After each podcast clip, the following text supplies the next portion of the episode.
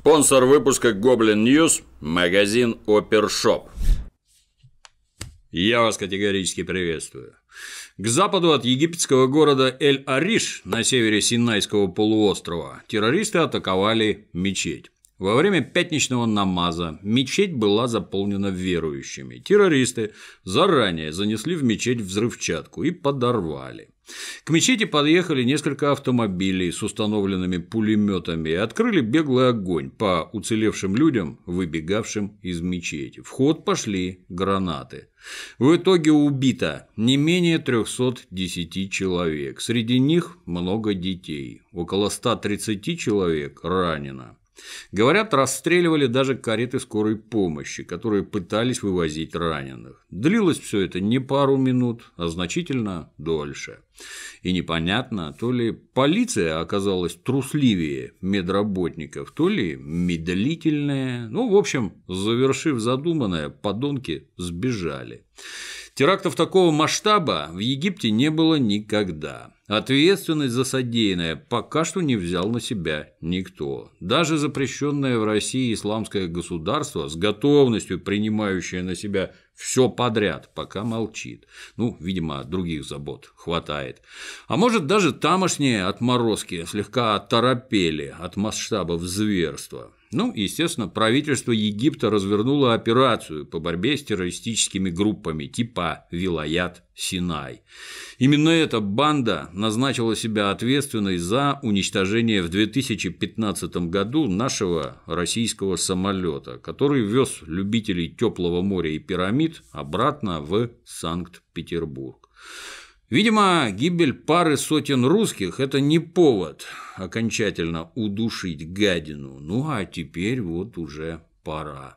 В целом египтян можно поздравить. В результате всенародного Майдана на площади Тахрир на многострадальной египетской земле наконец-то установилась демократия удалось решительно свергнуть засидевшегося президента Мубарека. Повесить его, к большому сожалению свергателей, не удалось. Но зато теперь Выборы строго демократичны и легитимны. Все экономические реформы строго правильны и ведут к росту благосостояния населения. Ну, пока что, конечно, немножко взрывают, убивают женщин и детей, но это несущественные мелочи, ведь главное – демократия торжествует. Фактически остается последний египетский рывок к свободе, после которого, возможно, пора будет ставить вопрос о вхождении сперва в НАТО, а потом и в Африканский Евросоюз. Ведь именно это и является мерилом успеха страны и ее граждан. Майдауны не дадут соврать. Центральное телеграфное агентство Корейской Народно-Демократической Республики сообщило миру, что испытания межконтинентальной баллистической ракеты нового типа «Хвасон-15» прошли успешно. Корейцы с нескрываемой гордостью сообщают, что ракета способна нести тяжелую ядерную боеголовку и может оперативно доставить ее в любую точку США.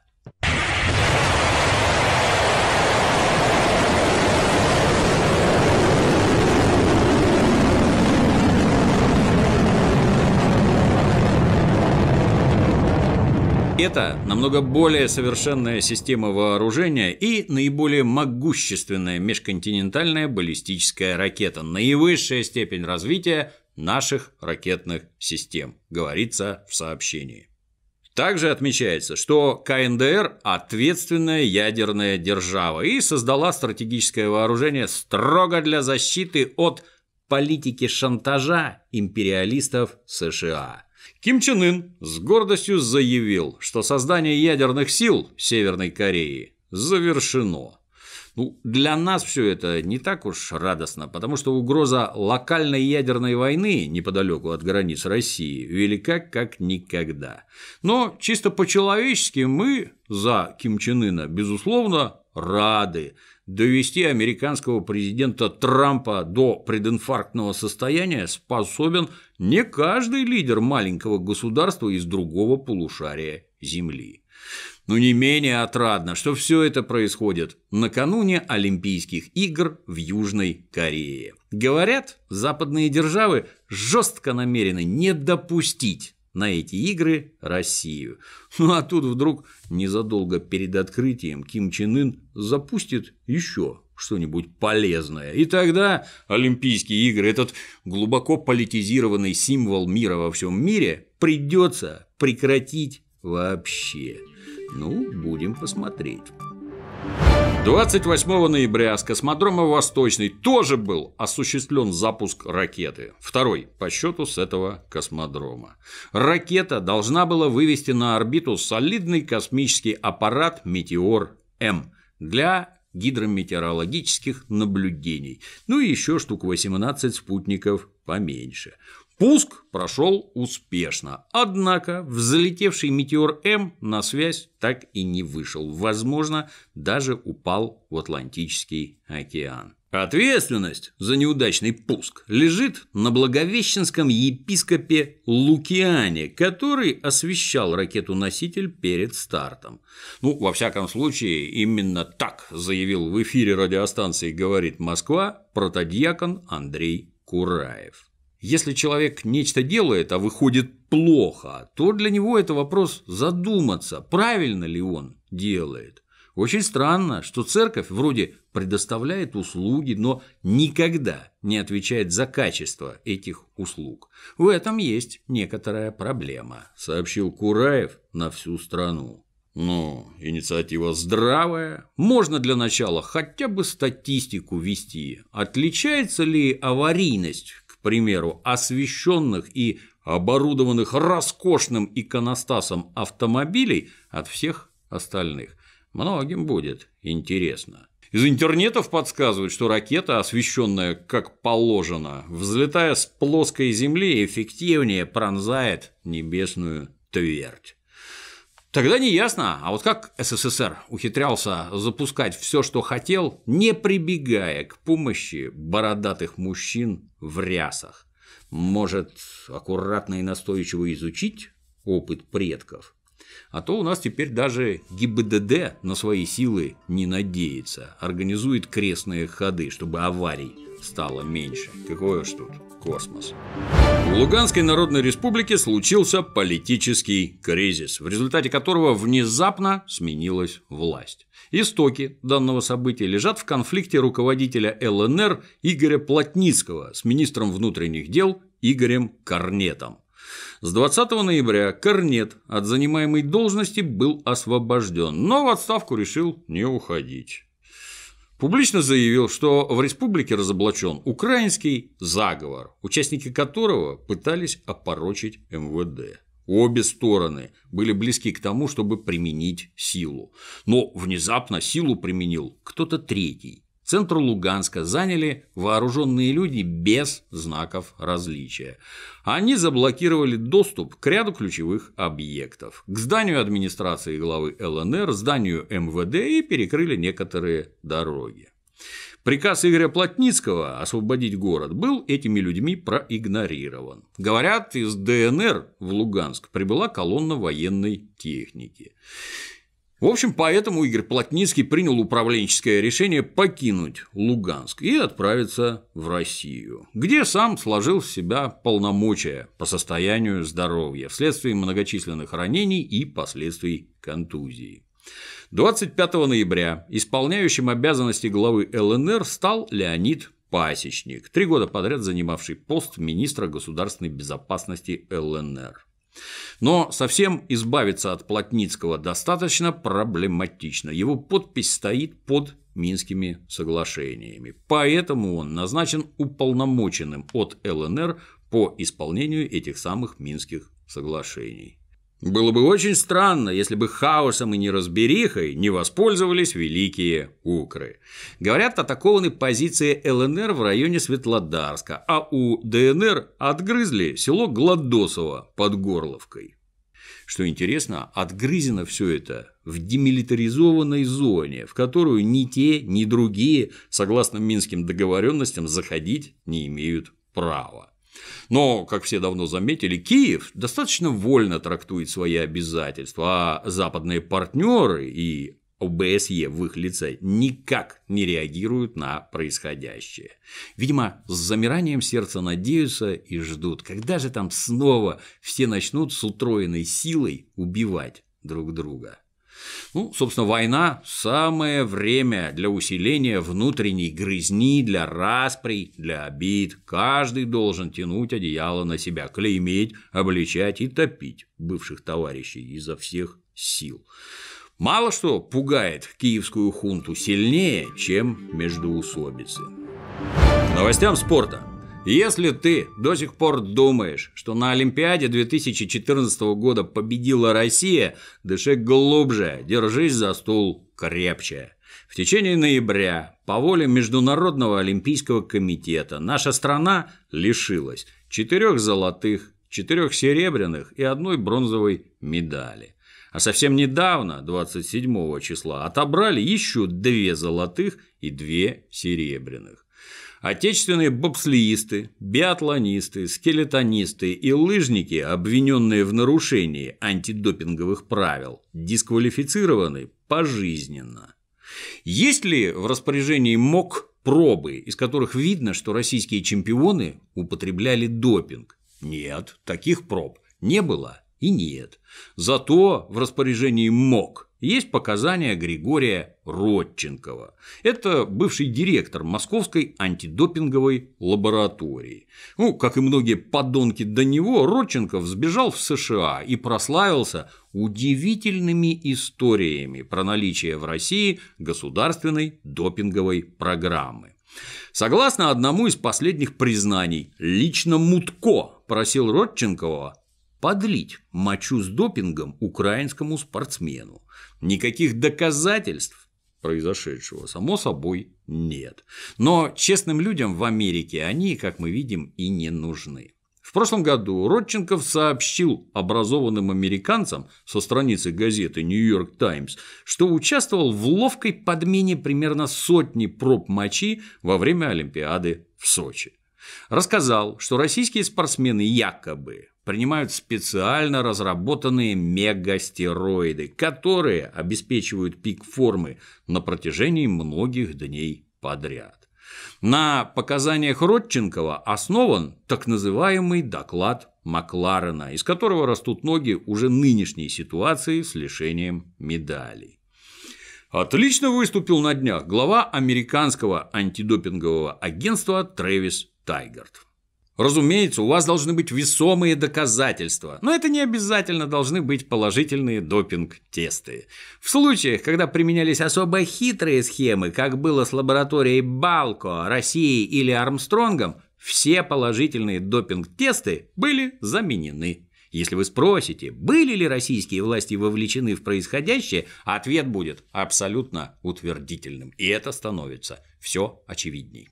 Чтобы, находясь в Штатах, понять, действительно ли в российских олимпийцах три года назад плескался допинг, оказывается, нужно сделать следующее. Запрашиваешь в Лозанской лаборатории 95 контейнеров с олимпийскими пробами российских спортсменов. Из них случайным образом отбираешь 11 штук. Пробы хранятся в запечатанных спецбутылках повышенной секретности. Заказываешь экспертизу крышек в лаборатории, которая тебе больше всех нравится. Ну, разумеется, экспертиза тут же находит на внутренней стороне каждой крышки царапину. Царапины эти наглядно подтверждают слова перебежчика Родченкова о том, что русские ниндзя сквозь дыру в стене утащили настоящие пробы и подменили их где-то в недрах ФСБ. Во вскрытые емкости залили мочу человека, который даже матом не ругается и водку никогда не пробовал. Через ту же дыру в стене оперативники ФСБ ловко подсунули в хранилище бутылки с поцарапанными крышками. В данное заведение, очевидно, ни разу не ступала нога представителя западных организаций, контролирующих антидопинговую деятельность. Аккредитацию заведению с поцарапанными крышками, проковыренными в стенах дырками тоже непонятно кто выдавал. Если тебе кажется, что это художественное преувеличение, читай Нью-Йорк Таймс. Там все подробно со схемами. Все тебе объяснили и рассказали. Красиво, понятно и вполне укладывается в картину мира, согласно которой ждать от России добра просто глупо. Даже если Россия устроила шикарный праздник для всего мира, невиданной красоты и силы Олимпиаду, это всего лишь потому, что президент Путин опять решил всех обмануть. Дошли уже до того, что даже наша сборная по футболу тоже не просто так показывает невиданные доселе результаты. Там тоже все на допинге. Очевидно, американцы не сильно разбираются в футбольных правилах и не понимают, что на чемпионат мира мы попали автоматически, как страна-организатор, а не через отборочные.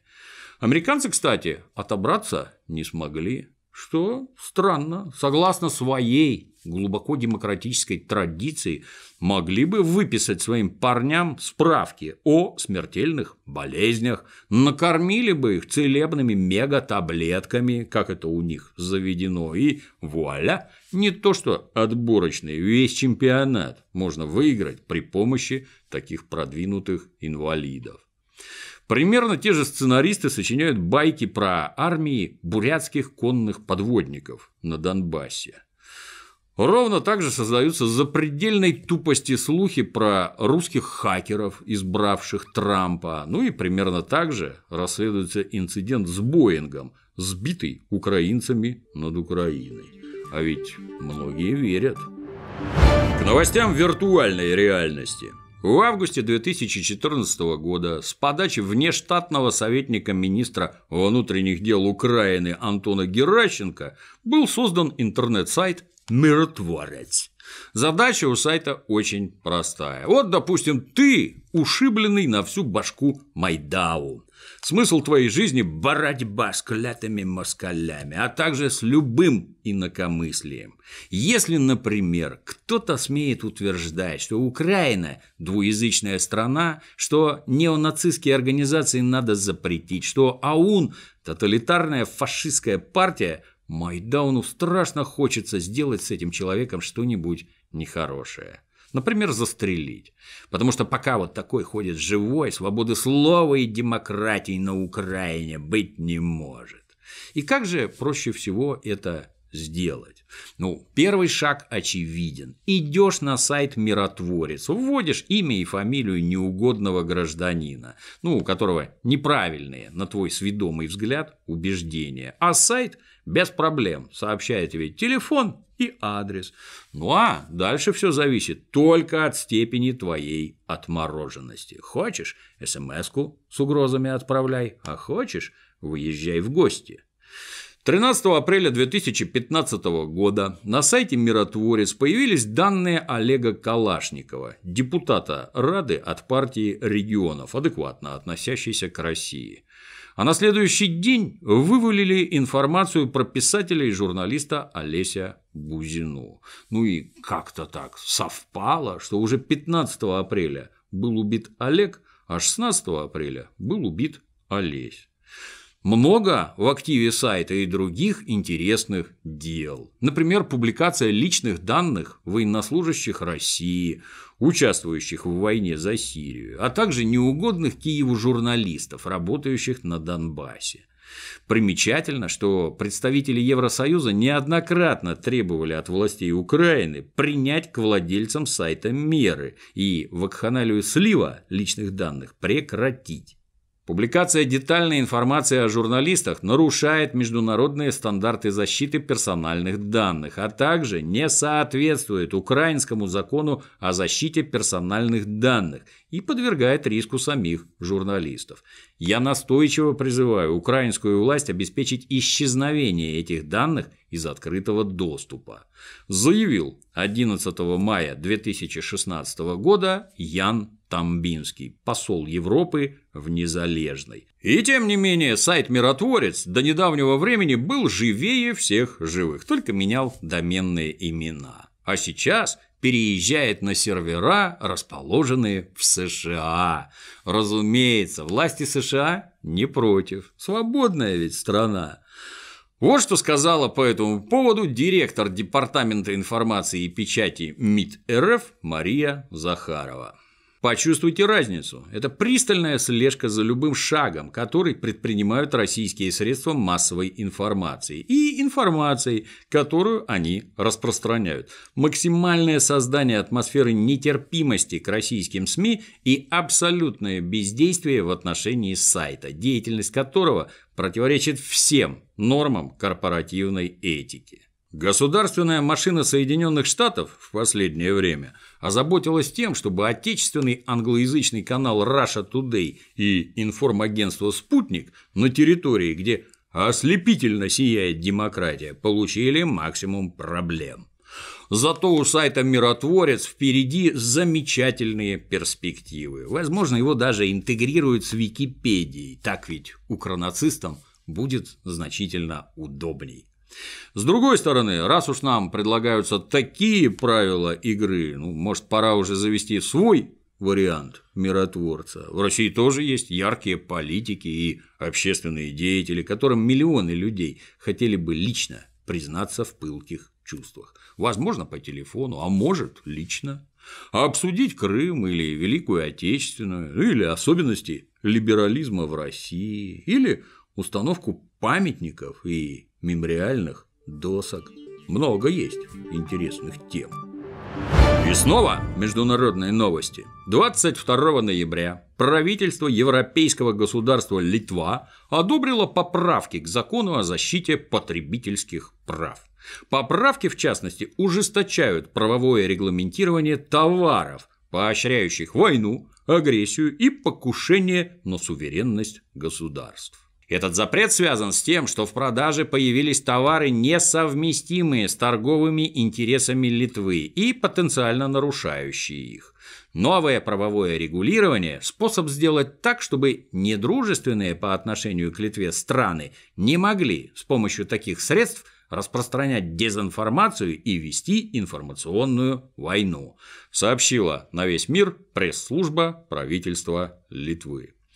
Тут, возможно, не все поняли, о каких товарах речь. Оказывается, информационная война велась с помощью игрушечных солдатиков «Вежливые люди», а также моделей советской военной техники. Ну, это не говоря про компьютерные игры российского производства. Продать русского солдатика, танчик или игрушку в окрестностях мегаполиса, известного как Вильнюс, теперь станет гораздо сложнее.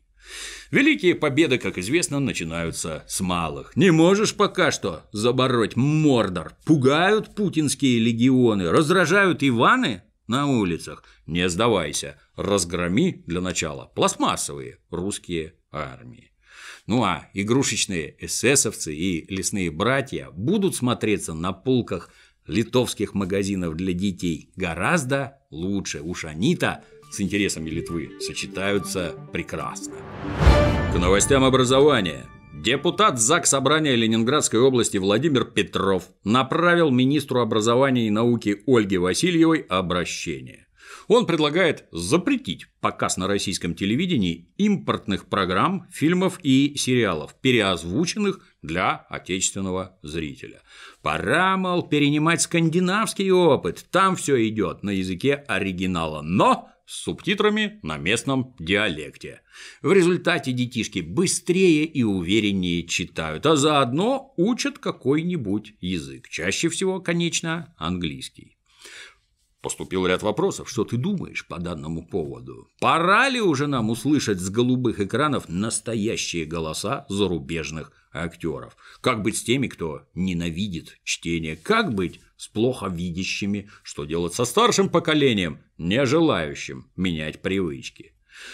Лучше оригинала, разумеется, никакой перевод быть не может. Рассказы о гениальных переводах, благодаря которым дурацкие голливудские фильмы становятся отличными, это прямое следствие незнания, ну или плохого знания языка оригинала. Если это смешной перевод типа «братва и кольцо», речь не про резко возросшее достоинство исходного фильма, а про радикально новое самостоятельное художественное произведение – А если это правильный перевод известной студии «Полный П», он не делает фильм лучше, он просто позволяет лучше понять, насколько хорош оригинал, в отличие от потуг многочисленных безграмотных дебилов, известных как надмозги. Ну, в общем, от дубляжа и переозвучки фильмы выигрывают крайне редко. Предложение депутата, тем не менее, не выдерживает критики, как и любое предложение из разряда «а давайте теперь все будет наоборот». Новое стремительно внедрим, а старое решительно запретим. Сразу наступит счастье. Ну, для начала, наверное, неплохо хотя бы эксперимент провести. Начать крутить с субтитрами, например, детские мультики, а не все подряд для всех сразу закупить каких-нибудь подростковых шоу, выделить на федеральных каналах время под это все, привлечь учебные заведения к организации групповых просмотров в рамках изучения английского школотой. Творчество Pixar и Disney показывать в кино тоже с субтитрами. Ну а там будет видно. В заключение, вместо прогноза погоды криминальные хроники. 6 ноября в Москве в который раз изловили Мару Багдасарян, девушку, которая с трудом контролирует желание своей правой ноги. Правая нога Мары обожает давить на педаль газа, а голова Мары не в силах это желание забороть. Прав у Мары на данный момент нет. Ее столько раз штрафовали за превышение скорости и другие нарушения, что возвращать ей права ГИБДД, возможно, попросту не видит смысла. Не успеешь вернуть, через неделю опять надо изымать. В 2013 году Nissan GTR под управлением Мары врезался в автомобиль беременной женщины. Ребенка пришлось спасать врачам. В начале 2015 года BMW X5, где Мара была пассажиром, на большой скорости выехал на встречку, где и повстречался с другим автомобилем. Погибли трое, включая двух пассажиров той самой Бэхи. Вылетевшую из салона Мару с некоторым трудом собрали по частям. В мае 2016 года автомобиль, набитый друзьями Мары и самой Марой, устроил гонки с полицией в стиле GTA, нарушив все мыслимое и немыслимое. В результате полиция все-таки выиграла. В уголовном деле Мара фигурировала как свидетель, но за неповиновение полиции выхватила 10 суток.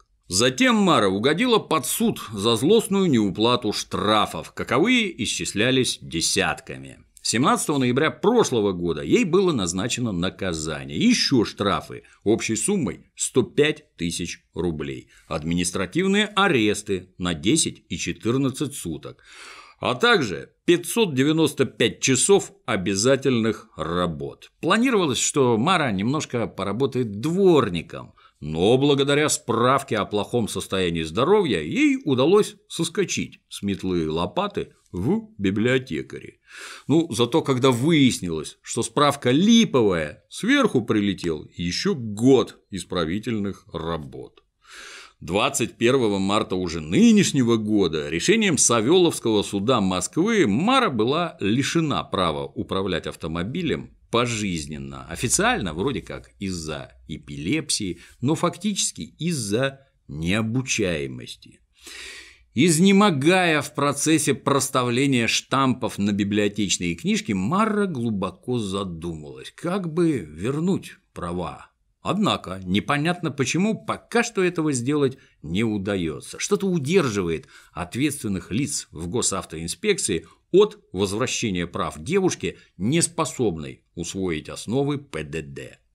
Страдая от несправедливости системы, Мара была просто вынуждена сесть за руль без прав. Ну не ходить же и пешком, не ездить же на такси. И уже несколько раз бесправная Мара спалилась. Ну а на днях вышло шоу «Прямой эфир», где приняли участие все подряд. От отца Мары и ее адвоката до каких-то совершенно ненужных для понимания вопроса граждан. Смотрел с интересом. Секретный список в черном блокноте пополнен фамилиями нескольких участников шоу. Главное, что выяснилось по ходу дела, оказывается, несчастная девочка выучилась на юриста и мечтала сделать карьеру в правоохранительных органах. А теперь из-за судимости этот жизненный путь для нее закрыт. Естественно, это огорчает Мару, зато радует практически всех остальных. Человек настолько равнодушный к требованиям закона должен соприкасаться с правоохранительными органами только как объект притеснений и репрессий. Желаешь поддержать Goblin News? Посети Опершоп. Link прямо под роликом. А на сегодня все. До новых встреч. thank you